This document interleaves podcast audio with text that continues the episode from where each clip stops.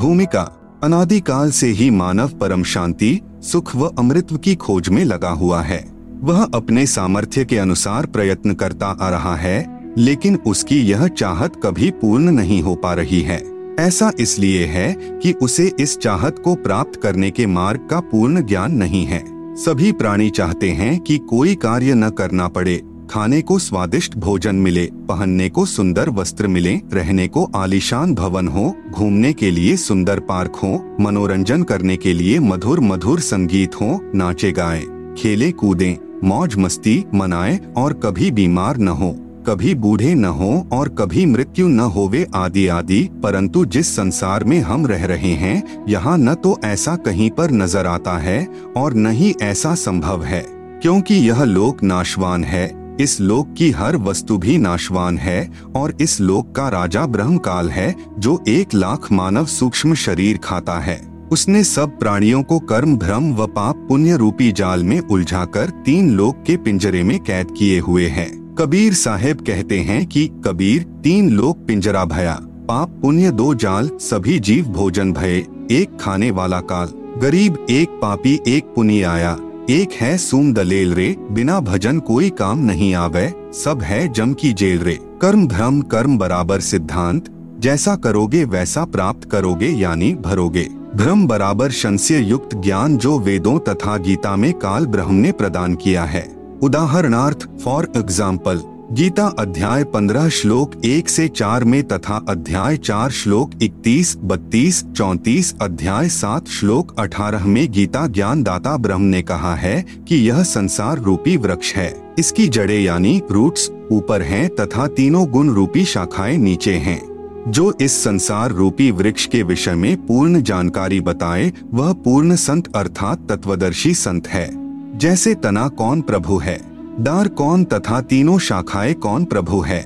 यहाँ विचार काल में अर्थात जो गीता ज्ञान में तुझे बता रहा हूँ, मुझे इस संसार की रचना का ज्ञान नहीं है।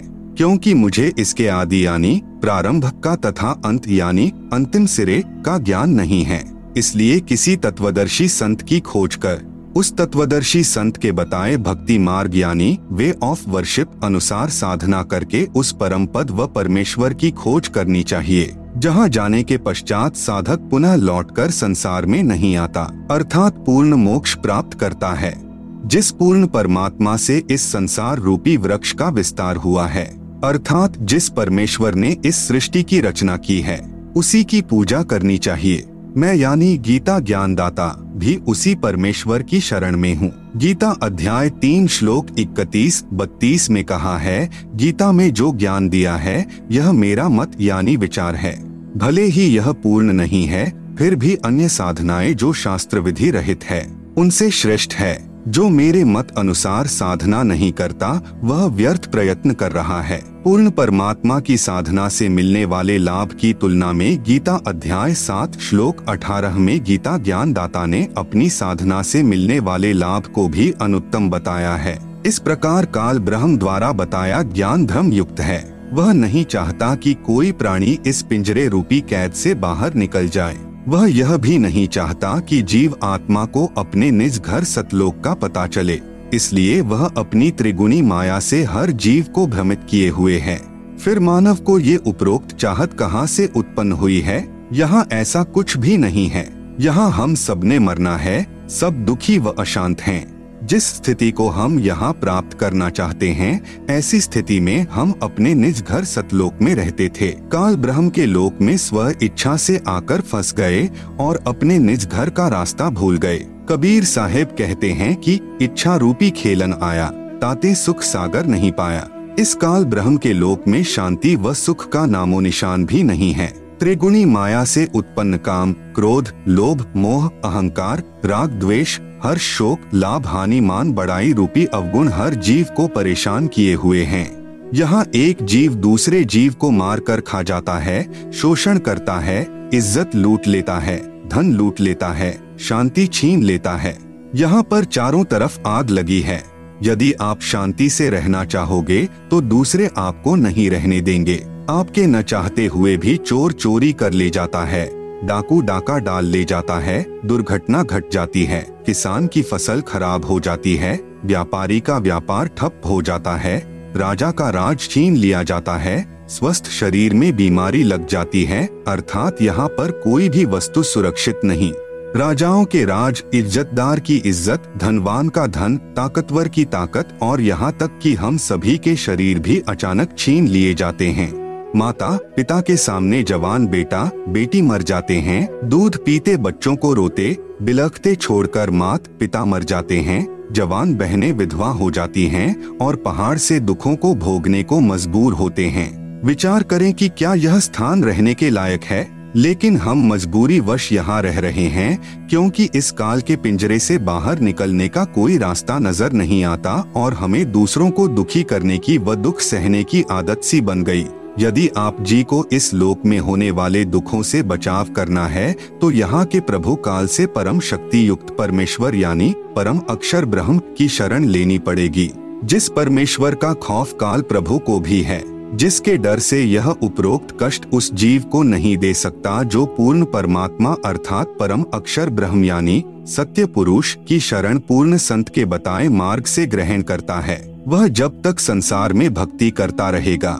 उसको उपरोक्त कष्ट आजीवन नहीं होते। जो व्यक्ति इस पुस्तक ज्ञान गंगा को पढ़ेगा, उसको ज्ञान हो जाएगा कि हम अपने निज घर को भूल गए हैं। वह परम शांति व सुख यहाँ न होकर निज घर सतलोक में है, जहाँ पर न जन्म है, न मृत्यु है, न बुढ़ापा, न दुख, न कोई लड़ाई झगड़ा है, न कोई बीमारी है, न पैसे का कोई लेन देन है, न मनोरंजन के साधन खरीदना है। वहाँ पर सब परमात्मा द्वारा निशुल्क व अखंड है।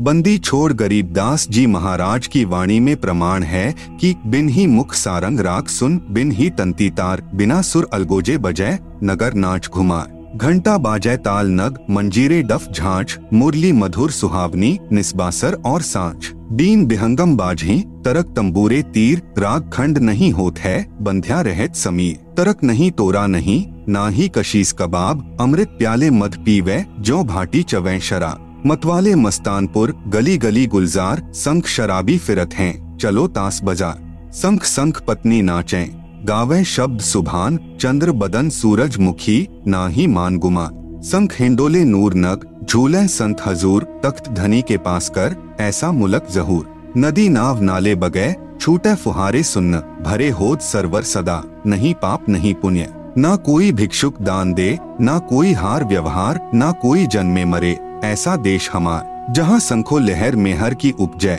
कहर जहाँ नहीं कोई, दास गरीब अचल अविनाशी, सुख का सागर सोई। सतलोक में केवल एक रस परम शांति व सुख है। जब तक हम सतलोक में नहीं जाएँगे, तब तक हम परम शांति, सुख व अमृत्व को प्राप्त नहीं कर सकते। सतलोक में जाना तभी संभव है, जब हम पूर्ण संत से उपदेश लेकर पूर्ण परमात्मा की आजीवन भक्ति करते रहें। इस पुस्तक ज्ञान गंगा के माध्यम से जो हम संदेश देना चाहते हैं उसमें किसी देवी, देवता व धर्म की बुराई न करके सर्व पवित्र धर्म ग्रंथों में छुपे गूढ़ रहस्य को उजागर करके यथार्थ भक्ति मार्ग बताना चाहा है, जो कि वर्तमान के सर्व संत, महंत व आचार्य गुरु साहिबान शास्त्रों में छिपे गूढ़ रहस्य को समझ नहीं पाए। परम पूज्य कबीर साहेब जी अपनी वाणी में कहते हैं कि, वेद कतेब झूठे ना भाई, झूठे हैं, सो समझे ना ही। जिस कारण भक्त समाज को अपार हानि हो रही है। सब अपने अनुमान से व झूठे गुरुओं द्वारा बताई गई शास्त्र विरुद्ध साधना करते हैं, जिससे न मानसिक शांति मिलती है और न ही शारीरिक सुख, न ही घर व कारोबार में लाभ होता है और न ही परमेश्वर का साक्षात्कार होता है और न ही मोक्ष प्राप्ति होती है।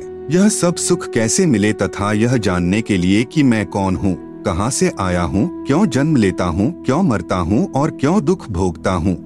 आखिर यह सब कौन करवा रहा है और परमेश्वर कौन है, कैसा है, कहाँ है, तथा कैसे मिलेगा, और ब्रह्मा, विष्णु और शिव के माता, पिता कौन हैं, और किस प्रकार से काल ब्रह्म की जेल से छुटकारा पाकर अपने निज घर यानी सतलोक में वापस जा सकते हैं। यह सब इस पुस्तक के माध्यम से दर्शाया गया है, ताकि इसे पढ़कर आम भक्तात्मा का कल्याण संभव हो सके। यह पुस्तक सतगुरु रामपाल जी महाराज के प्रवचनों का संग्रह है, जो कि सदग्रंथों में लिखे तथ्यों पर आधारित है। हमें पूर्ण विश्वास है कि जो पाठक जन रुचि व निष्पक्ष भाव से पढ़कर अनुसरण करेगा, उसका कल्याण संभव है। आत्म प्राण उद्धार ही ऐसा धर्म नहीं और कोटि अश्वमेघ यज्ञ सकल समाना भौर जीव उद्धार परम पुण्य ऐसा कर्म नहीं और मरुस्थल के मृगजों सब मर गए दौर दौर भावार्थ, यदि एक आत्मा को सतभक्ति मार्ग पर लगाकर उसका आत्म कल्याण करवा दिया जाए तो करोड़ अश्वमेघ यज्ञ का फल मिलता है, और उसके बराबर कोई भी धर्म नहीं है। जीवात्मा के उद्धार के लिए किए गए कार्य अर्थात सेवा से श्रेष्ठ कोई भी कार्य नहीं है। अपने पेट भरने के लिए तो पशु पक्षी भी सारा दिन भ्रमते हैं। उसी तरह वह व्यक्ति है, जो परमार्थी कार्य नहीं करता परमार्थी कर्म सर्वश्रेष्ठ सेवा जीव कल्याण के लिए किया कर्म है। जीव कल्याण का कार्य न करके सर्व मानव मरुस्थल के हिरण की तरह दौड़ दौड़ कर मर जाते हैं, जिसे कुछ दूरी पर जल ही जल दिखाई देता है और वहाँ दौड़ कर जाने पर थल ही प्राप्त होता है। फिर कुछ दूरी पर थल का जल दिखाई देता है, अंत में उस हिरण की प्यास से ही मृत्यु हो जाती है। ठीक इसी प्रकार जो प्राणी इस काल लोक में जहाँ हम रह रहे हैं। वे उस हिरण के समान सुख की आशा करते हैं, जैसे निसंतान सोचता है, संतान होने पर सुखी हो जाऊँगा। संतान वालों से पूछे तो उनकी अनेकों समस्याएँ सुनने को मिलेंगी। निर्धन व्यक्ति सोचता है कि धन हो जाए तो मैं सुखी हो जाऊँ। जब धनवानों की कुशल जानने के लिए प्रश्न करोगे तो ढेर सारी परेशानियाँ सुनने को मिलेंगी।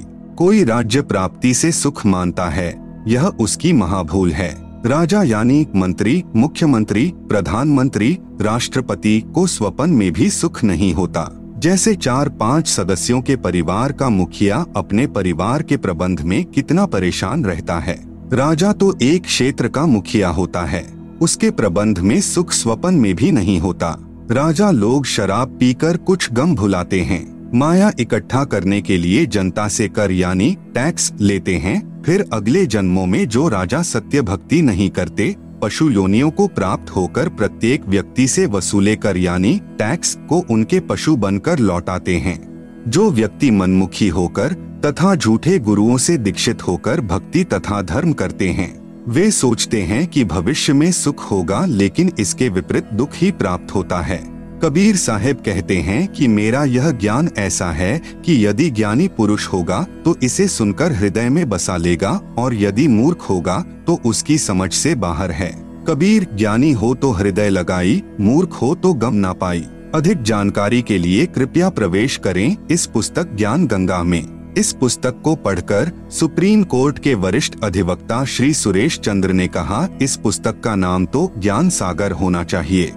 कलयुग में सत्ययुग, संत रामपाल जी के सत्संग वचनों से उद्घृत। सत्ययुग उस समय को कहते हैं, जिस युग में अधर्म नहीं होता, शांति होती है।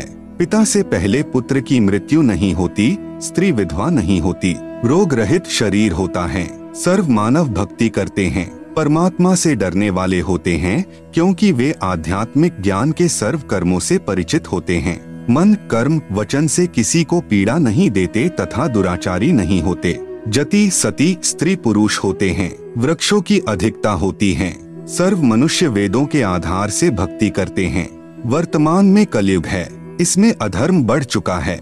कलयुग में मानव की भक्ति के प्रति आस्था कम हो जाती है, या तो भक्ति करते ही नहीं यदि करते हैं तो शास्त्र विधि त्याग कर मनमानी भक्ति करते हैं। जो श्रीमद् भगवत गीता अध्याय 16 श्लोक 23 24 में वर्जित हैं, जिस कारण से परमात्मा से जो लाभ वांछित होता है वह प्राप्त नहीं होता। इसलिए अधिकतर मनुष्य नास्तिक हो जाते हैं।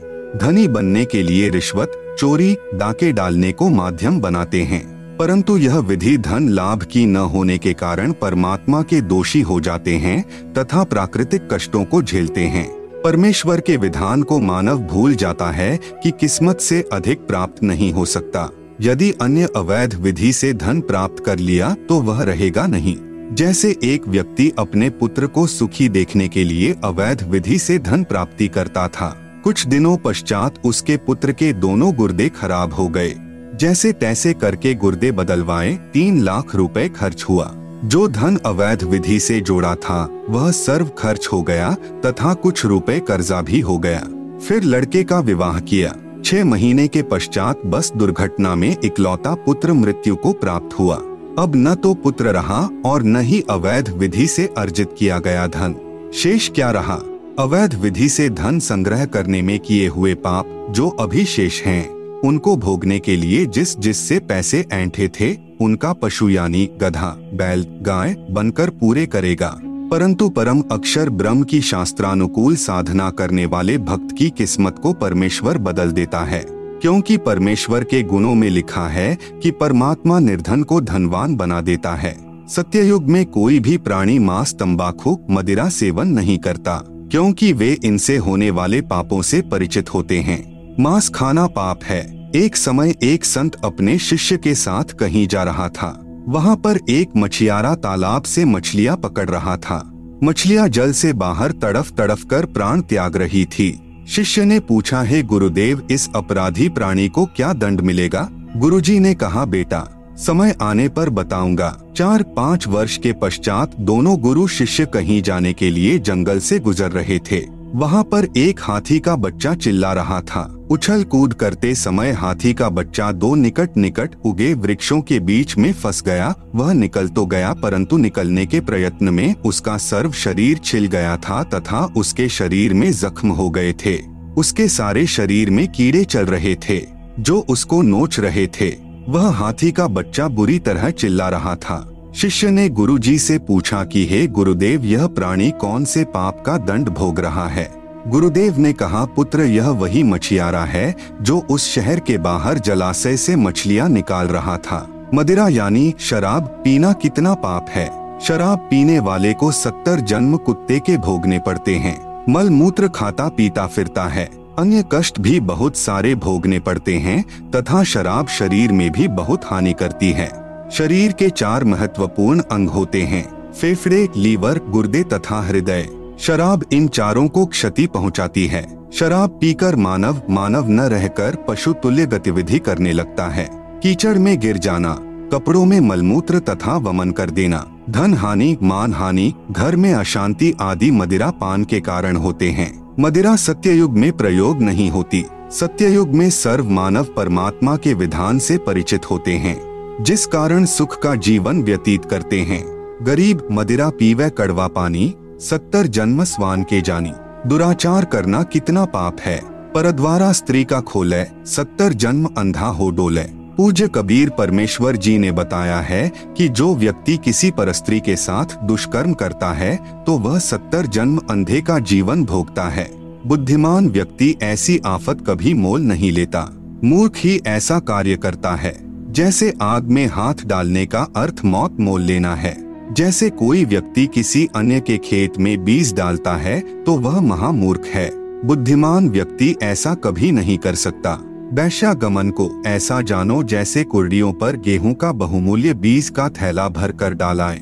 यह क्रिया बुद्धिमान व्यक्ति नहीं कर सकता या तो महामूर्ख या शराबी निर्लज अर्थात घंड व्यक्ति ही किया करता है। विचारणीय विषय है कि जो पदार्थ शरीर से नाश होते हुए आनंद का अनुभव कराता है, यदि वह शरीर में सुरक्षित रखा जाए तो कितना आनंद देगा?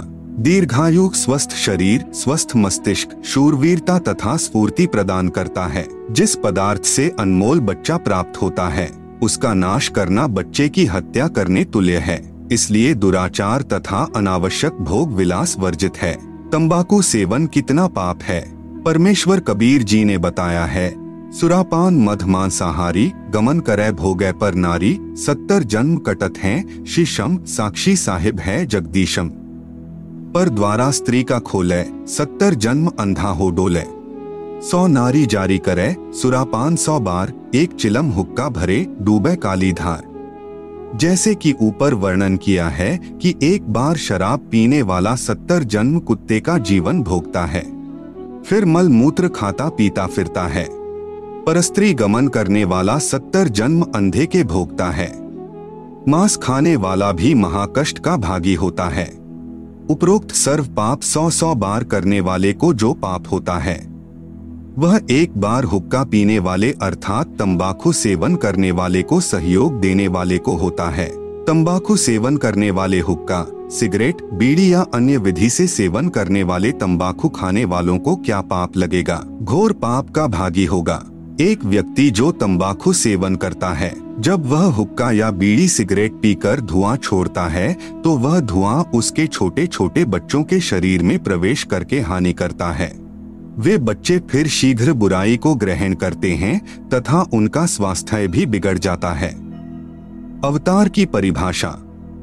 अवतार का अर्थ है ऊँचे स्थान से नीचे स्थान पर उतरना। विशेषकर यह शुभ शब्द उन उत्तम आत्माओं के लिए प्रयोग किया जाता है, जो धरती पर कुछ अद्भुत कार्य करते हैं। जिनको परमात्मा की ओर से भेजा हुआ मानते हैं, या स्वयं परमात्मा ही का पृथ्वी पर आगमन मानते हैं। श्रीमद भगवत गीता अध्याय पंद्रह श्लोक एक से चार तथा सोलह सत्रह में तीन पुरुषों यानी प्रभुओं का ज्ञान है। नंबर एक, क्षर पुरुष जिसे ब्रह्म भी कहते हैं, जिसका ओम नाम साधना का है, जिसका प्रमाण गीता अध्याय आठ श्लोक तेरह में है। नंबर दो, अक्षर पुरुष जिसको परब्रह्म भी कहते हैं, जिसकी साधना का मंत्र तत् जो सांकेतिक है। प्रमाण गीता अध्याय सत्रह श्लोक तेईस में है। नंबर तीन उत्तम पुरुष तू अन्य मतलब श्रेष्ठ पुरुष परमात्मा तो उपरोक्त दोनों पुरुषों यानी क्षर पुरुष तथा अक्षर पुरुष से अन्य है। वह परम अक्षर पुरुष है, जिसे गीता अध्याय आठ श्लोक एक के उत्तर में अध्याय आठ के श्लोक तीन में कहा है कि वह परम अक्षर ब्रह्म है। इसका जाप सत है जो सांकेतिक है।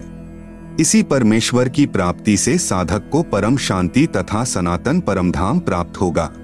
प्रमाण गीता अध्याय 18 श्लोक बासठ में यह परमेश्वर यानी परम अक्षर ब्रह्म गीता ज्ञान दाता से भिन्न है। अधिक ज्ञान प्राप्ति के लिए कृपया पुस्तक धरती पर अवतार सतलोक आश्रम बरवाला से प्राप्त करें। अवतार दो प्रकार के होते हैं। जैसे ऊपर कहा गया है, अब आप जी को पता चला कि मुख्य रूप से तीन पुरुष यानी प्रभु है, जिनका उल्लेख ऊपर कर दिया गया है। हमारे लिए मुख्य रूप से दो प्रभुओं की भूमिका रहती है। नंबर एक क्षर पुरुष यानी ब्रह्म जो गीता अध्याय 11 श्लोक 32 में अपने आप को काल कहता है। नंबर दो परम अक्षर पुरुष यानी परम अक्षर ब्रह्म जिसके विषय में गीता अध्याय 8 श्लोक 3 तथा 8, 9, 10 में तथा गीता अध्याय 18 श्लोक बासठ अध्याय 15 श्लोक 1 से 4 तथा 17 में कहा है। ब्रह्म यानी काल के अवतारों की जानकारी। गीता अध्याय चार का श्लोक सात, यदा यदा ही धर्मस्य ग्लानिर्भवति भारत अभ्युत्थान धर्म धर्मस्य तदात्मानं सृजाम्यहम्। यदा यदा ही धर्मस्य ग्लानियः भवति भारत, अभ्युत्थानम अधर्मस्य तदा आत्मानं सृजामि अहम। अनुवाद भारत यानी हे भारत। यदा यदा, यानी जब जब, धर्मस्य, यानी धर्म की ग्लानिय, यानी हानि और अधर्मस्य, यानी अधर्म की अभ्युत्थानम, यानी वृद्धि, भवती, यानी होती है, तदा। यानी तब तब ही, यानी ही, अहम, यानी मैं, आत्मानम, यानी अपना अंश अवतार, सृजामी, यानी रचता हूँ, अर्थात उत्पन्न करता हूँ। जैसे श्री भगवत गीता अध्याय चार श्लोक सात में गीता ज्ञान दाता ने कहा है कि जब जब धर्म में घृणा उत्पन्न होती है, धर्म की हानि होती है तथा अधर्म की वृद्धि होती है तो मैं काल यानी ब्रह्म यानी क्षर पुरुष अपने अंश अवतार सृजन करता हूँ अर्थात उत्पन्न करता हूँ। जैसे श्री रामचंद्र जी तथा श्री कृष्ण चंद्र जी को काल ब्रह्म ने ही पृथ्वी पर उत्पन्न किया था। जो स्वयं श्री विष्णु जी ही माने जाते हैं। इनके अतिरिक्त आठ अवतार और कहे गए हैं। जो श्री विष्णु जी स्वयं नहीं आते, अपितु अपने लोक से अपने कृपा पात्र पवित्र आत्मा को भेजते हैं। वे भी अवतार कहलाते हैं। कहीं कहीं पर 25 अवतारों का भी उल्लेख पुराणों में आता है। काल ब्रह्म यानी शर पुरुष के भेजे हुए अवतार पृथ्वी पर बढ़े अधर्म का नाश कतलेआम अर्थात सहार करके करते हैं। उदाहरण के रूप में, श्री रामचंद्र जी तथा श्री कृष्ण चंद्र जी, श्री परशुराम जी तथा श्री निहकलंक जी, जो अभी आना शेष है, जो कलयुग के अंत में आएगा। ये सर्व अवतार घोर सहार करके ही अधर्म का नाश करते हैं। अधर्मियों को मारकर शांति स्थापित करने की चेष्टा करते हैं। परंतु शांति की अपेक्षा अशांति ही बढ़ती है। जैसे श्री रामचंद्र जी ने रावण को मारने के लिए युद्ध किया, युद्ध में करोड़ों पुरुष मारे गए, जिनमें धर्मी तथा अधर्मी दोनों ही मारे गए। फिर उनकी पत्नियाँ तथा छोटे बड़े बच्चे शेष रहे, उनका जीवन नरक बन गया। विधवाओं को अन्य व्यक्तियों ने अपनी हवस का शिकार बनाया। निर्वाह की समस्या उत्पन्न हुई आदि आदि अनेकों अशांति के कारण खड़े हो गए। यही विधि श्री कृष्ण जी ने अपनाई थी। यही विधि श्री परशुराम जी ने अपनाई थी। इसी विधि से दशवा अवतार काल ब्रह्म यानी शर पुरुष द्वारा उत्पन्न किया जाएगा। उसका नाम निकलंक होगा। वह कलयुग के अंतिम समय में उत्पन्न होगा। जो राजा हरिश्चंद्र वाली आत्मा होगी। संभल नगर में श्री विष्णु दत्त शर्मा के घर में जन्म लेगा। उस समय सर्व मानव अत्याचारी अन्यायी हो जाएँगे। उन सर्व को मारेगा। उस समय जिन जिन मनुष्य में परमात्मा का डर होगा, कुछ सदाचारी होंगे, उनको छोड़ जाएगा, अन्य सर्व को मार डालेगा। यह विधि है ब्रह्म यानी कालक्षर पुरुष के अवतारों की अधर्म का नाश करने तथा शांति स्थापना करने की। परम अक्षर ब्रह्म अर्थात सत्य पुरुष के अवतारों की जानकारी। नंबर एक, परम अक्षर ब्रह्म स्वयं पृथ्वी पर प्रकट होता है। वह सहशरीर आता है। सहशरीर लौट जाता है। यह लीला वह परमेश्वर दो प्रकार से करता है। नंबर एक, प्रत्येक युग में शिशु रूप में किसी सरोवर में कमल के फूल पर वन में प्रकट होता है। वहाँ से निसंतान दंपति उसे उठा ले जाते हैं। फिर लीला करता हुआ बड़ा होता है, तथा आध्यात्मिक ज्ञान प्रचार करके अधर्म का नाश करता है। सरोवर के जल में कमल के फूल पर अवतरित होने के कारण परमेश्वर नारायण कहलाता है। नार यानी जल, आयन यानी आने वाला, अर्थात जल पर निवास करने वाला नारायण कहलाता है। नंबर दो। जब चाहे साधु संत ज़िंदा के रूप में अपने सत्यलोक से पृथ्वी पर आ जाते हैं, तथा अच्छी आत्माओं को ज्ञान देते हैं फिर वे पुण्यात्माएँ भी ज्ञान प्रचार करके अधर्म का नाश करते हैं। वे भी परमेश्वर के भेजे हुए अवतार होते हैं। कलयुग में ज्येष्ठ शुद्धि पूर्णमासी संवत चौदह सौ पचपन, सन तेरह को कबीर परमेश्वर सत्यलोक से चलकर आए तथा काशी शहर के लहरतारा नामक सरोवर में कमल के फूल पर शिशु रूप में विराजमान हुए। वहाँ से नीरू तथा नीमा जो जुलाहा यानी धानक, दंपति थे, उन्हें उठा लाए। शिशु रूपधारी परमेश्वर कबीरदेव यानी कबीर परमेश्वर ने 25 दिन तक कुछ भी आहार नहीं किया। नीरू तथा नीमा उसी जन्म में ब्राह्मण थे। श्री शिव जी के पुजारी थे। मुसलमानों द्वारा बलपूर्वक मुसलमान बनाए जाने के कारण जुलाहे का कार्य करके निर्वाह करते थे। बच्चे की नाजुक हालत देखकर नीमा ने अपने इष्ट शिव जी को याद किया। शिव जी साधु वेश में वहाँ आए तथा बालक रूप में विराजमान कबीर परमेश्वर को देखा। बालक रूप में कबीर साहेब जी ने कहा है शिव जी इन्हें कहो एक कुवारी गाय लाएँ, वह आपके आशीर्वाद से दूध देगी। ऐसा ही किया गया। कबीर परमेश्वर के आदेशानुसार भगवान शिव जी ने कुवारी गाय की कमर पर थपकी लगाई। उसी समय बछिया के थनों से दूध की धार बहने लगी। एक कोरा मिट्टी का छोटा घड़ा नीचे रखा। पात्र भर जाने पर दूध बंद हो गया। फिर प्रतिदिन पात्र थनों के नीचे करते ही बछिया के थनों से दूध निकलता। उसको परमेश्वर कबीर जी पिया करते थे। जुलाहे के घर परवरिश होने के कारण बड़े होकर परमेश्वर कबीर जी भी जुलाहे का कार्य करने लगे तथा अपनी अच्छी आत्माओं को मिले, उनको तत्व ज्ञान समझाया तथा स्वयं भी तत्व ज्ञान प्रचार करके अधर्म का नाश किया तथा जिन जिन को परमेश्वर ज़िंदा महात्मा के रूप में मिले, उनको सच्चखंड यानी सत्यलोक में ले गए तथा फिर वापस छोड़ा, उनको आध्यात्मिक ज्ञान दिया तथा अपने से परिचित कराया। वे उस परमेश्वर यानी सत्य पुरुष के अवतार थे। उन्होंने भी परमेश्वर से प्राप्त ज्ञान के आधार से अधर्म का नाश किया। वे अवतार कौन कौन हुए हैं? नंबर एक आदरणीय धर्मदास जी, नंबर दो आदरणीय मलुकदास जी, नंबर तीन आदरणीय नानक देव साहेब जी, सिख धर्म के प्रवर्तक, नंबर चार आदरणीय दादू साहेब जी। नंबर पाँच, आदरणीय गरीबदास साहेब जी गाँव छुड़ानी जिला झज्जर, हरियाणा वाले, तथा नंबर छह, आदरणीय घीसा दास साहेब जी गाँव खेखड़ा जिला मेरठ, उत्तर प्रदेश वाले ये उपरोक्त सर्व अवतार परम अक्षर ब्रह्म यानी सत्य पुरुष के थे। अपना कार्य करके चले गए। अधर्म का नाश किया। जिस कारण से जनता में बहुत समय तक बुराई नहीं समाई। वर्तमान में संतों की कमी नहीं, परंतु शांति का नाम नहीं। कारण यह है कि इन संतों की साधना शास्त्रों के विरुद्ध है, जिस कारण से समाज में अधर्म बढ़ता जा रहा है। इन पंथों और संतों को सैकड़ों वर्ष हो गए ज्ञान प्रचार करते हुए, परंतु अधर्म बढ़ता ही जा रहा है।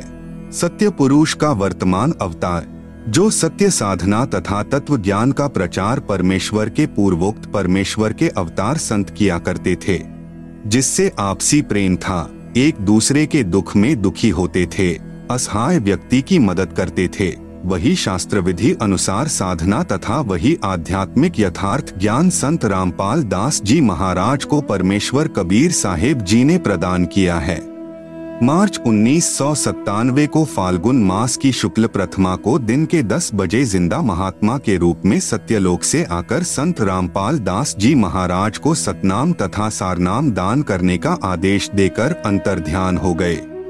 संत रामपाल दास जी महाराज भी परमेश्वर यानी परम अक्षर ब्रह्म के उन अवतारों में से एक हैं जो आध्यात्मिक ज्ञान के द्वारा अधर्म का नाश करते हैं।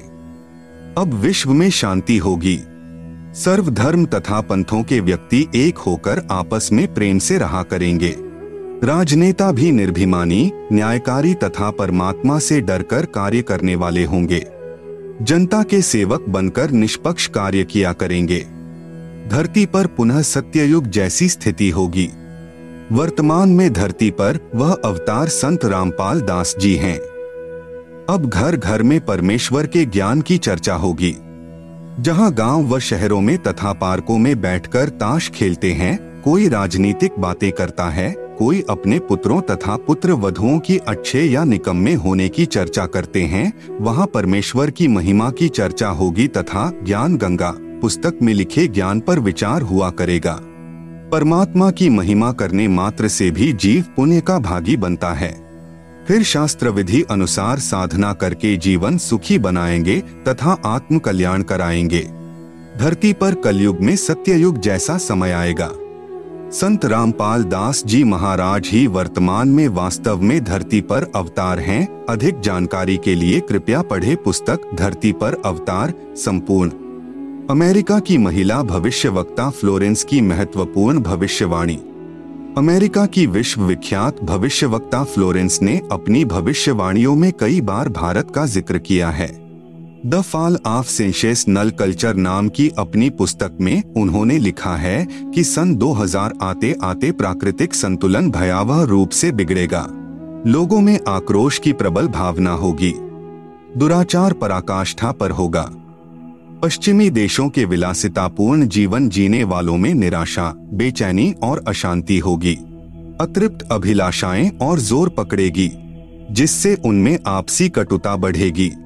चारों ओर हिंसा और बर्बरता का वातावरण होगा। ऐसा वातावरण होगा कि चारों ओर हाहाकार मच जाएगा। लेकिन भारत से उठने वाली एक नई विचारधारा इस घातक वातावरण को समाप्त कर देगी। वह विचारधारा वैज्ञानिक दृष्टि से सामंजस्य और भाईचारे का महत्व समझाएगी, वह यह भी समझाएगी कि धर्म और विज्ञान में आपस में विरोध नहीं है। आध्यात्मिकता की उच्चता और भौतिकता का खोखलापन सबके सामने उजागर करेगी। मध्यम वर्ग उस विचारधारा से बहुत अधिक प्रभावित होगा। यह वर्ग समाज के सभी वर्गों को अच्छे समाज के निर्माण के लिए उत्प्रेरित करेगा। यह विचारधारा पूरे विश्व में चमत्कारी परिवर्तन लाएगी। मुझे अपनी छठी अतीन्द्रिय शक्ति से यह एहसास हो रहा है कि इस विचारधारा को जन्म देने वाला वह महान संत भारत में जन्म ले चुका है। उस संत के ओजस्वी व्यक्तित्व का प्रभाव सबको चमत्कृत करेगा। उसकी विचारधारा अध्यात्म के कम होते जा रहे प्रभाव को फिर से नई स्फूर्ति देगी। चारों ओर आध्यात्मिक वातावरण होगा। संत की विचारधारा से प्रभावित लोग विश्व के कल्याण के लिए पश्चिम की ओर चलेंगे। धीरे धीरे एशिया, यूरोप और अमेरिका पर पूरी तरह छा जाएँगे। उस संत की विचारधारा से पूरा विश्व प्रभावित होगा और उनके चरण चिन्हों पर चलेगा। पश्चिमी देश के लोग उन्हें ईसा, मुसलमान उन्हें एक सच्चा रहनुमा और एशिया के लोग उन्हें भगवान का अवतार मानेंगे। उस महान संत की विचारधारा से बौद्धिक क्रांति होगी। बुद्धिजीवियों की मान्यताएँ बदलेंगी। उनमें ईश्वर के प्रति श्रद्धा और विश्वास की कोंपले फूटेंगी। फ्लोरेंस के अनुसार वह संत भारत में जन्म ले चुके हैं। वह इस संत से काफ़ी प्रभावित थी। अपनी एक दूसरी पुस्तक golden light of new era में भी उन्होंने लिखा है। जब मैं ध्यान लगाती हूँ तो अक्सर एक संत को देखती हूँ। गौर वर्ण का है सफ़ेद बाल हैं, उसके मुख पर न दाढ़ी है न मूछ है। उस संत के ललाट पर गजब का तेज होता है। उनके ललाट पर आकाश से एक नक्षत्र के प्रकाश की किरणें निरंतर बरसती रहती हैं।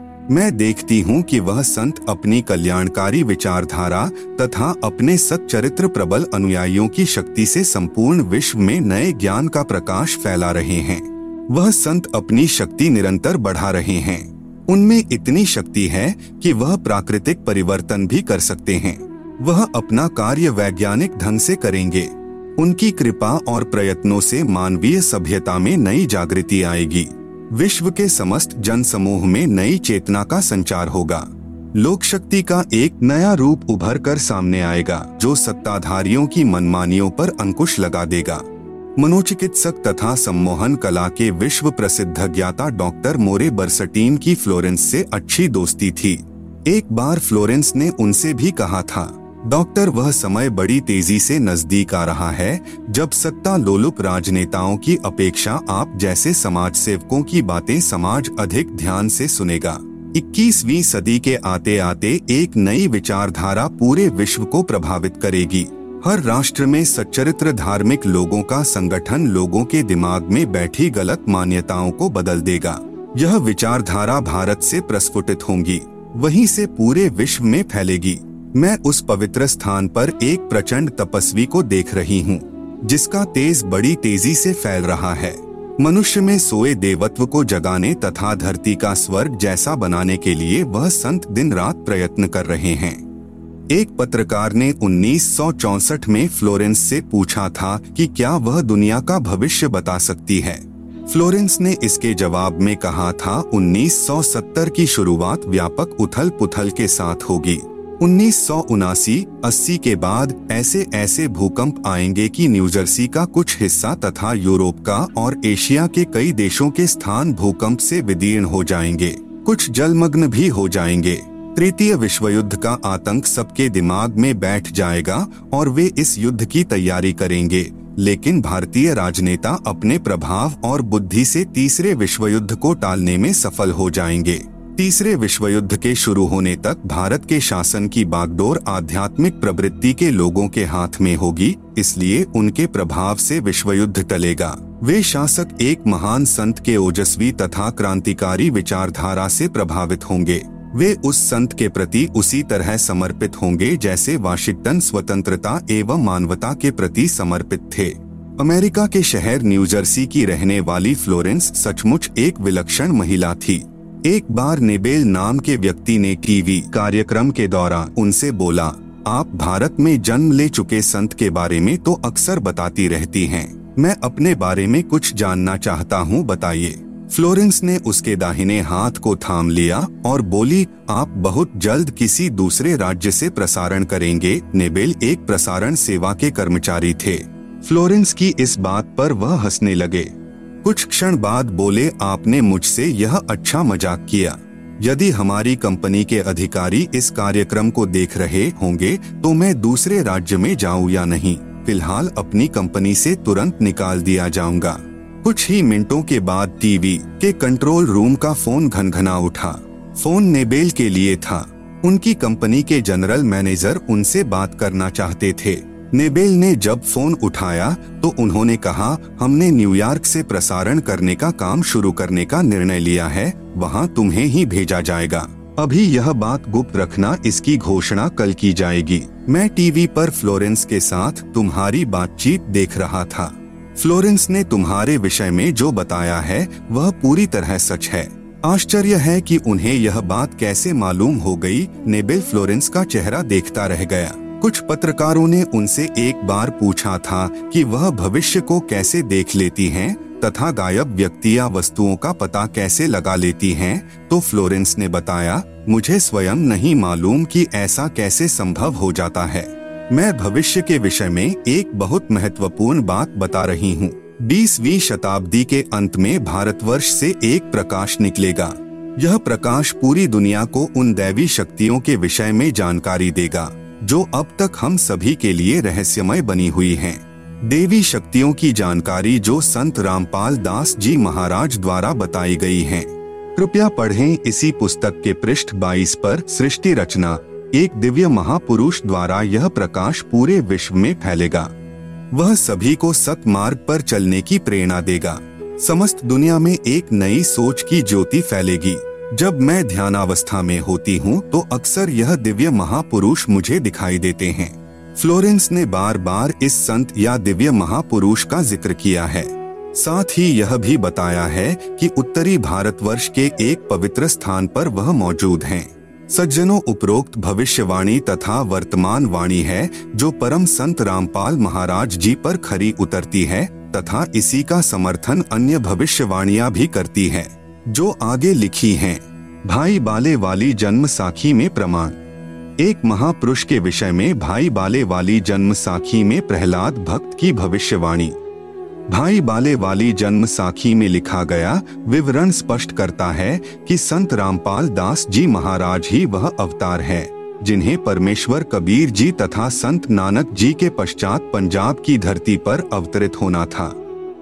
संत रामपाल दास जी महाराज 8 सितंबर सन उन्नीस सौ इक्यावन को गाँव धनाना जिला सोनीपत, हरियाणा प्रांत। उस समय पंजाब प्रांत, भारत की पवित्र धरती पर श्री नंदराम जाट के घर जाट वर्ण में श्रीमती इंदिरा देवी की कोख से जन्मे।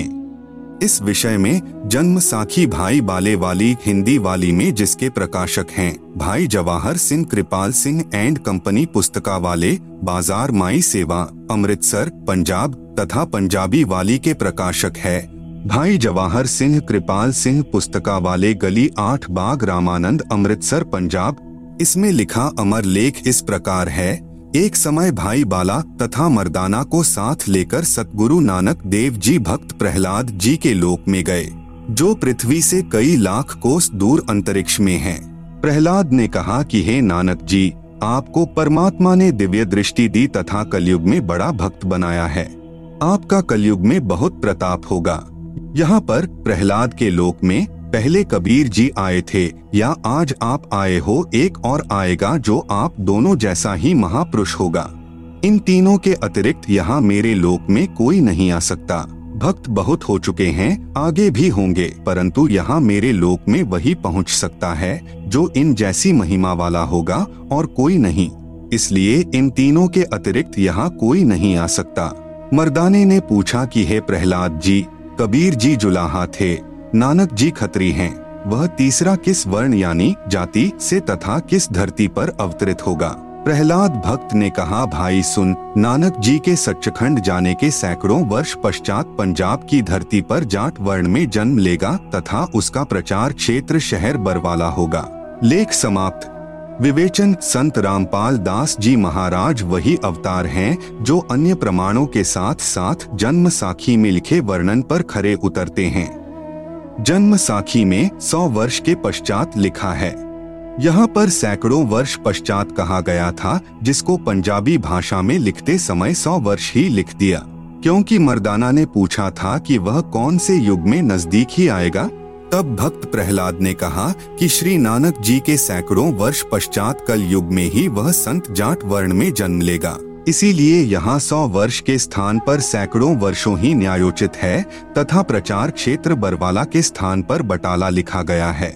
इसके दो कारण हो सकते हैं कि शहर बरवाला, जिला हिसार हरियाणा, उस समय पंजाब प्रांत में सुप्रसिद्ध नहीं था तथा बटाला शहर पंजाब प्रांत में प्रसिद्ध था। लेखनकर्ता ने इस कारण से बरवाला के स्थान पर बटाला लिख दिया, दूसरा प्रिंट करते समय हालेक की जगह हटालेक प्रिंट हो गया है।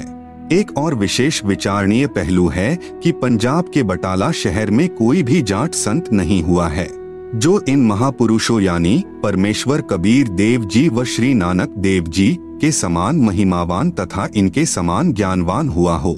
इस आधार से तथा अन्य प्रमाणों के आधार से तथा इस जन्म साखी के आधार से स्पष्ट है कि वह तीसरे महापुरुष संत रामपाल दास जी महाराज हैं तथा इनका आध्यात्मिक ज्ञान भी इन दोनों महापुरुषों यानी परमेश्वर कबीर जी तथा श्री नानक देव जी से मेल खाता है। आप देखेंगे दोनों फ़ोटो कापी जो जन्म साखी भाई बाले वाली जो कि एक पंजाबी भाषा में है तथा दूसरी हिंदी में है, जो कि पंजाबी भाषा से ही अनुवादित है। इसमें कुछ प्रकरण ठीक नहीं लिखा है। जैसे पंजाबी भाषा में लिखा है कि जो इस जी हाँ कोई होवेगा ता एथे पहुँचेगा, होरदा एथे पहुँचन दा कम नहीं। परंतु हिंदी वाली जन्म साखी में यह विवरण नहीं है, जो बहुत महत्वपूर्ण है। इससे सिद्ध है कि लिखते समय कुछ प्रकरण बदल जाता है। फिर भी ढेर सारे प्रमाण जो इस पुस्तक में अन्य महापुरुषों के द्वारा संत रामपाल दास जी के विषय में कहे हैं, वे भी इसी को प्रमाणित करते हैं। विशेष, यदि कोई यह कहे कि जन्म साखी में लिखी व्याख्या संत गरीबदास जी गाँव छुड़ानी वाले के लिए है, क्योंकि वे भी जाट जाति से थे, तथा छुड़ानी गाँव भी पहले पंजाब प्रांत के अंतर्गत आता था। यह भी उचित नहीं लगती क्योंकि संत गरीबदास जी ने अपनी अमृतवाणी असुर निकंदन रमैणी में कहा है कि सतगुरु दिल्ली मंडल आयसी, सूती धरनी सूम जगायसी भावार्थ है कि संत गरीबदास जी के सतगुरु पूज्य कबीर साहेब जी थे। पुराना रोहतक जिला यानी सोनीपत रोहतक तथा झज्जर को मिलाकर एक जिला रोहतक था, दिल्ली मंडल में लगता था। यह किसी राजा के अधीन नहीं था। अंग्रेज़ों के शासन काल में दिल्ली के अधीन था। संत गरीबदास जी ने स्पष्ट किया है कि सतगुरु यानी परमेश्वर कबीर जी दिल्ली मंडल में आएँगे, भक्तिहीन प्राणियों को जगाएँगे, सत्य भक्ति कराएँगे। ध्यान रहे कबीर सागर में काल के दूतों ने मिलावट करके सत्य को न जानकर अपनी अटकल बाजी से असत्य प्रमाण दिए हैं। उसका नाश करने के लिए परमेश्वर कबीर जी ने अपने अंश अवतार संत गरीब दास जी द्वारा यथार्थ ज्ञान प्रचार करवाया है, जो संत गरीब दास जी की अमृतवाणी रूप में है। इसी बात की पुष्टि कबीर सागर के संपादक कबीर पंथी श्री युगलानंद बिहारी जी की उस टिप्पणी से होती है, जो उन्होंने अनुराग सागर तथा ज्ञान सागर की भूमिका में की है। कहा है कि कबीर पंथियों ने ही कबीर पंथ के ग्रंथों का नाश कर रखा है। अपने अपने मते अनुसार फेर बदल करके अपने मत को जोड़ा है मेरे पास अनुराग सागर तथा ज्ञान सागर की कई कई प्रतियाँ रखी हैं, जिनमें से एक दूसरे से मेल नहीं खा रही हैं। संत रामपाल दास जी महाराज का जन्म श्री नंदराम जाट के घर 8 सितंबर उन्नीस सौ इक्यावन को गाँव धनाना जिला सोनीपत यानी उस समय जिला रोहतक में हुआ था जो वर्तमान हरियाणा तथा पंजाब प्रांत मिलकर उस समय एक ही पंजाब प्रांत था। परमेश्वर कबीर जी ने भी कहा था कि जिस समय कलयुग पाँच हज़ार पाँच सौ वर्ष बीत चुका होगा, मैं गरीबदास वाले बारहवें पंथ में आगे स्वयं आऊँगा। संत गरीबदास जी द्वारा मेरी यानी कबीर परमेश्वर की महिमा की वाणी प्रकट होगी तथा गरीबदास वाले बारहवें पंथ तक के साधक मुझे आधार बनाकर वाणी को समझने की कोशिश करेंगे, परंतु वाणी को न समझकर सतनाम तथा सारनाम से वंचित रहने के कारण असंख्य जन्म तक सत्यलोक प्राप्ति नहीं कर सकते। उसी बारहवें पंथ यानी गरीब दास जी वाले पंथ में मैं यानी परमेश्वर कबीर जी ही स्वयं चलकर आऊँगा। तब संत गरीबदास जी द्वारा प्रकट की गई वाणी को मैं यानी कबीर परमेश्वर प्रकट होकर समझाऊँगा इससे सिद्ध हुआ कि जन्म साखी में जिस जाट संत के विषय में कहा है, निर्विवाद रूप से वह संत रामपाल दास जी महाराज जी ही हैं। फिर भी हम संत गरीबदास जी का विशेष आदर करते हैं, क्योंकि उन्होंने परमेश्वर कबीर जी का अमर संदेश सुनाया है यदि कोई भ्रम उत्पन्न करे कि दस गुरु साहिबानों में से भी किसी की ओर संकेत हो सकता है, इसके लिए स्मरण रहे कि दस सिख गुरु साहिबानों में से कोई भी जाट वर्ण से नहीं थे। दूसरे सिख गुरु श्री अंगद देव जी खत्री थे। तीसरे गुरु जी श्री अमरदास जी भी खत्री थे। चौथे गुरु जी श्री रामदास जी खत्री थे, तथा पाँचवें गुरु जी श्री अर्जुन देव जी से लेकर दसवें तथा अंतिम श्री गुरु गोविंद सिंह जी तक श्री गुरु रामदास जी की संतान अर्थात खत्री थे। फिर भी हम सभी सिख गुरु साहिबानों का विशेष आदर करते हैं। संत रामपाल दास जी महाराज कहते हैं, जीव हमारी जाति है, मानव धर्म हमारा। हिंदू, मुस्लिम, सिख, ईसाई, धर्म नहीं कोई न्यारा। परमेश्वर कबीर जी ने कहा है, जाति ना पूछो संत की, पूछ लीजिए ज्ञान। मोल करो तलवार का, पड़ी रहें दो म्यान। कृपया प्रमाण के लिए देखें फ़ोटो कापी जन्म साखी पंजाबी गुरुमुखी, पंजाबी भाषा वाली तथा हिंदी वाली दोनों में आप जी सहज में समझ सकते हो कि वास्तविकता क्या है। जन्म साखियों के प्रकाशक हैं, भाई जवाहर सिंह, कृपाल सिंह, अमृतसर, पंजाब कृपया देखें फ़ोटो कापी जन्म साखी भाई बाले वाली पंजाबी भाषा वाली के पृष्ठ दो की। कृपया देखें फ़ोटो कॉपी जन्म साखी भाई बाले वाली के पृष्ठ दो सौ तिहत्तर की। कृपया देखें फ़ोटो कापी जन्म साखी भाई बाले वाली हिंदी वाली के पृष्ठ 305 की। प्रश्न, एक संस्कृत के विद्वान शास्त्री ने कहा कि आपके गुरु संत रामपाल दास जी महाराज संस्कृत नहीं पढ़े हैं। आप कहते हो कि उन्होंने श्रीमद्भगवत गीता का यथार्थ अनुवाद करके भक्तों को बताते हैं। यह कभी नहीं हो सकता। उत्तर, संत रामपाल दास जी महाराज के भक्त ने उत्तर दिया। शास्त्री जी उसी को परमेश्वर का अवतार कहते हैं। जो भाषा का ज्ञान न होते हुए यथार्थ अनुवाद कर दें, क्योंकि परमेश्वर सर्वज्ञ है। उन्हीं गुणों से युक्त उसका भेजा हुआ अवतार होता है। वह अवतार संत रामपाल दास जी महाराज जी हैं। आप तो केवल वेदों और गीता के अनुवाद से अचंभित हैं। संत रामपाल दास जी महाराज ने तो बाइबल तथा कुरान को यथार्थ रूप में बताया है, जिसे ईसाई धर्म के वर्तमान के फादर व पादरी तथा मुसलमान धर्म के मुल्ला व काजी भी नहीं समझ सके। आप सुन रहे हैं जगत गुरु तत्वदर्शी संत रामपाल जी महाराज द्वारा लिखित पुस्तक ज्ञान गंगा का पेज नंबर एक। भक्ति मर्यादा, जीव हमारी जाति है मानव धर्म हमारा, हिंदू, मुस्लिम, सिख, ईसाई, धर्म नहीं कोई न्यारा। प्रिय भक्तजनों, आज से लगभग पाँच हज़ार वर्ष पहले कोई भी धर्म या अन्य संप्रदाय नहीं था। न हिंदू, न मुस्लिम, न सिख और न ईसाई थे, केवल मानव धर्म था। सभी का एक ही मानव धर्म था और है। लेकिन जैसे जैसे कलयुग का प्रभाव बढ़ता गया वैसे वैसे हमारे में मतभेद होता गया। कारण सिर्फ़ यही रहा कि धार्मिक कुल गुरुओं द्वारा शास्त्रों में लिखी हुई सच्चाई को दबा दिया गया। कारण चाहे स्वार्थ हो या ऊपरी दिखावा जिसके परिणाम स्वरूप आज एक मानव धर्म के चार धर्म और अन्य अनेक संप्रदाय बन चुकी हैं, जिसके कारण आपस में मतभेद होना स्वाभाविक ही है। सभी का प्रभु भगवान राम अल्लाह रब गॉड खुदा परमेश्वर एक ही है। ये भाषा भिन्न पर्यायवाची शब्द हैं। सभी मानते हैं कि सबका मालिक एक है, लेकिन फिर भी ये अलग अलग धर्म संप्रदाय क्यों? यह बात बिल्कुल ठीक है कि सबका मालिक रब, खुदा, अल्लाह, गॉड, राम, परमेश्वर एक ही है, जिसका वास्तविक नाम कबीर है, और वह अपने सतलोक सतधाम सच्चखंड में मानव सदृश स्वरूप में आकार में रहता है। लेकिन अब हिंदू तो कहते हैं कि हमारा राम बड़ा है, मुस्लिम कहते हैं कि हमारा अल्लाह बड़ा है। ईसाई कहते हैं कि हमारा ईसा मसीह बड़ा और सिख कहते हैं कि हमारे गुरु नानक साहेब जी बड़े हैं। ऐसे कहते हैं, जैसे चार नादान बच्चे कहते हैं कि यह मेरा पापा, दूसरा कहेगा, यह मेरा पापा है, तेरा नहीं है। तीसरा कहेगा, यह तो मेरा पिताजी है, जो सबसे बड़ा है। और फिर चौथा कहेगा कि, अरे नहीं नादानो, यह मेरा डैडी है, तुम्हारा नहीं है। जबकि उन चारों का पिता वही एक ही है। इन्हीं नादान बच्चों की तरह आज हमारा मानव समाज लड़ रहा है। कोई कहे हमारा राम बड़ा है, कोई कहे खुदाई रे, कोई कहे हमारा ईसा मसीह बड़ा। ये बाटा रहे लगाई रे, जबकि हमारे सभी धार्मिक ग्रंथों व शास्त्रों में उस एक प्रभु, मालिक, रब, खुदा, अल्लाह, राम, साहेब, गौड़, परमेश्वर की प्रत्यक्ष नाम लिखकर महिमा गाई है कि वह एक मालिक, प्रभु कबीर साहेब है, जो सतलोक में मानव सदृश स्वरूप में आकार में रहता है।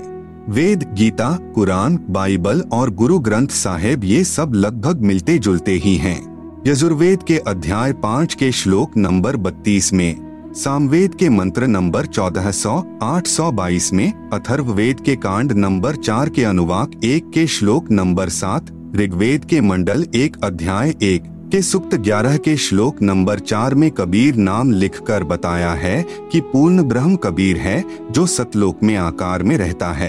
आप सुन रहे हैं जगत गुरु तत्वदर्शी संत रामपाल जी महाराज द्वारा लिखित पुस्तक ज्ञान गंगा का पेज नंबर दो। गीता जी चारों वेदों का संक्षिप्त सार है। गीता जी भी उसी सत्पुरुष पूर्ण ब्रह्म कबीर की तरफ़ इशारा करती है। गीता जी के अध्याय पंद्रह के श्लोक नंबर सोलह, सत्रह, अध्याय अठारह के श्लोक नंबर छियालीस, इकसठ, बासठ, अध्याय आठ के श्लोक नंबर तीन, आठ से दस तथा बाईस में, अध्याय पंद्रह के श्लोक नंबर एक, दो, तीन, चार में उसी पूर्ण परमात्मा की भक्ति करने का इशारा किया है। श्री गुरु ग्रंथ साहिब पृष्ठ नंबर 24 पर और पृष्ठ नंबर 721 पर नाम लिखकर कबीर साहेब की महिमा गाई है। इसी प्रकार कुरान और बाइबल एक ही शास्त्र समझो। दोनों लगभग एक ही संदेश देते हैं कि उस कबीर अल्लाह की महिमा बयान करो जिसकी शक्ति से ये सब सृष्टि चलायमान है। कुरान शरीफ में सूरत फुरकानी नंबर 25 की आयत नंबर बावन से उनसठ तक में कबीरन, खबीरा, कबीरू आदि शब्द लिखकर उसी एक कबीर अल्लाह की पाकी बयान की हुई है कि ए पैगंबर मोहम्मद, उस कबीर अल्लाह की पाकी बयान करो जो छह दिन में अपनी शक्ति से सृष्टि रचकर सातवें दिन तख्त पर जा बिराजा अर्थात सतलोक में जाकर विश्राम किया। वह अल्लाह प्रभु कबीर है। इसी का प्रमाण बाइबल के अंदर उत्पत्ति ग्रंथ में, सृष्टि क्रम में, बाइबल के प्रारंभ में ही सात दिन की रचना में chapter one verses twenty chapter two verses five में है। सभी संतों व ग्रंथों का सार यही है कि पूर्ण गुरु जिसके पास तीनों नाम हो और नाम देने का अधिकार भी हो, उससे नाम लेकर जीव को जन्म मृत्यु रूपी रोग से छुटकारा पाना चाहिए। क्योंकि हमारा उद्देश्य आपको काल की कारागार से छुटवाकर अपने मूल मालिक कबीरदेव यानी कबीर साहेब के सतलोक को प्राप्त करवाना है।